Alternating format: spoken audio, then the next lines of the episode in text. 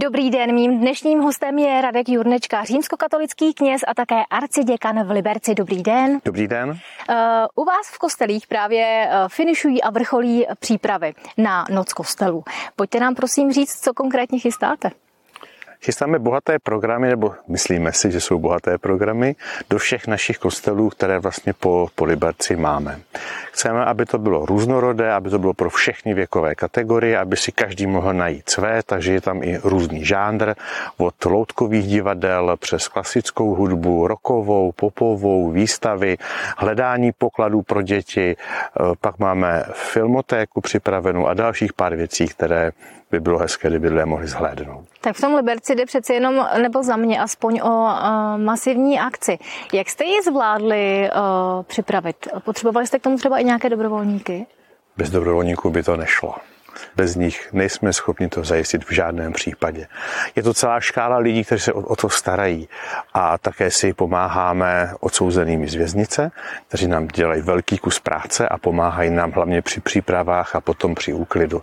Před těch věcí, těch drobností, Dneska jsme to vypočítávali, tak je to 62 drobností, které se na ten pátek, na tu sobotu musí připravit, což je obrovské množství. Proč by lidé měli přípravek k vám? My jsme si pro letošní rok, protože je to 15. výročí, jsme si pro letošní rok připravili trošku neobvyklé věci. Filmotéka je něco, co máme vůbec poprvé. Hledání pokladů pro děti také něco máme poprvé. Otevřeli jsme i křížovou zahradu, a tam bude několik koncertů, no ale takovými, takovou tou nej, nejhlavnější věcí nebo stěžejním je kresba světla. Jsme vlastně první naší zemi, kteří se do tohoto programu a projektu pouští a máme to v kostele svatého Antonína Velikého, až zapadne slunce, to znamená kolem desáté, půl jedenácté by tento jasný vrchol tohoto programu měl začít, aby asi hodinový, aby ta kresba světla opravdu mohla vyniknout v tom velkém prostranství kostela svatého Antonína ve městě. Tak tím jste mi odpověděl na to, co nevšedního u vás můžou návštěvníci eh, vlastně vidět anebo zažít. Proč jste se právě vy a vaše kostely přihlásili do Noci kostelu, protože je to celorepubliková akce? To by bylo málo a špatně, podle mě. Nám jde o to, abychom ty kostely otevřeli lidem, kteří s církví nemají nic společného, abychom jim ukázali, že tento prostor, který máme, není jenom pro bohoslužby, že je také pro poznesení ducha a pro kulturu. A pojem kultura je vel, velmi, velmi široký. Takže si myslím, že toto je hlavním motem a hlavním důrazem a důvodem, proč otvíráme kostely na noc kostelů. A kdy se ty kostely otevřou?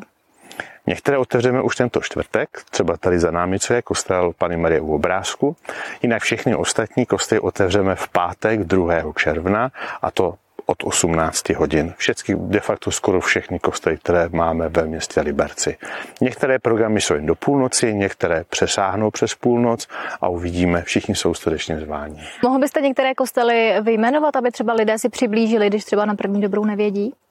Tak určitě začneme městem, kostelem, který je v Liberci jako hlavní, a to je kostel svatého Antonína Velikého na Sokoláku. Hnedka vedle je kostel nalezení svatého kříže, to je kostel na Malém náměstí. Nelze opomenout kostel svatého Antonína Paduánského v Ruprechticích, samozřejmě i další kostely a modlitebně ostatních církví, které jsou poseté po, po Liberci, ať je to kostel svatého Vincence, modlitebná bratří, je, je, jednoty bratrské, a dalších a dalších, které tu máme. Jak už název té akce napovídá, a vy jste to vlastně i řekl, ten program bude probíhat ve večerních až nočních hodinách. Myslíte si, že je to právě uh, ta nevšední otevírací doba kostelů, která by měla a přiláká třeba větší množství lidí a návštěvníků? Já si myslím, že ano, lidé už jsou doma, už jsou spokojení, je to pátek večer, proto jsme také my dali letošní moto, co s načatým večerem, aby ti lidé také mohli vyzkoušet třeba něco jiného, jináčí prostředí, naší prostor, proto jsme třeba i otevřeli věž u kostela svatého Antonína Velikého, aby až to slunce opravdu zapadne a podívat se na roz, rozsvícený liberec z 58 metrové výšky je přece jenom trošku jiné, než se na to člověk dívá z okna. A myslím si, že je to i hodina, kdy lidé by chtěli něco zažít. Mají za sebou pracovní týden a zaslouží si, aby zažili něco pěkného, příjemného, aby se mohli někde hezky odpočinout. Co by měla noc kostelů vlastně těm návštěvníkům předat? Noc kostelů by měla předat lidem, že kostel je místem, které je pro všechny. Není to jenom pro skupinu věřících, a že to je zhromaždiště pro všechny lidi různých náboženství, kultur, smýšlení, ideologií, filozofických směrů. Je to místo, kde lidé mohou najít ticho, klid, přijetí a odpuštění. A to je podle mě to, proč to i vlastně děláme, aby tyto úžasnosti lidského bytí mohl člověk znovu nasáhnout a přijmout. Proto i všechny ty programy. Proto máme i tu kulturu, ty programy kulturnějšího charakteru, ale i ty, které jsou rokové, popové. Všechno to patří k životu člověka a si každý tam najde to své. Předpokládám, že to asi není určeno nějaké generaci, ale napříč právě celou společností. Je to určitě napříč společností. Máme tam pokladovku pro děti, máme tam poznávačky pro děti, máme tam Ištvana Matějče, co by čerstvého 18-letého chlapce, který vyhrává všude možně všechny možné soutěže. Máme tam klasické soubory, máme tam eh, kresbu světla, máme tam varhaní věci, máme tam 8. století, 15. století, máme tam současnou hudbu, všechno, co k tomu podle mě patří.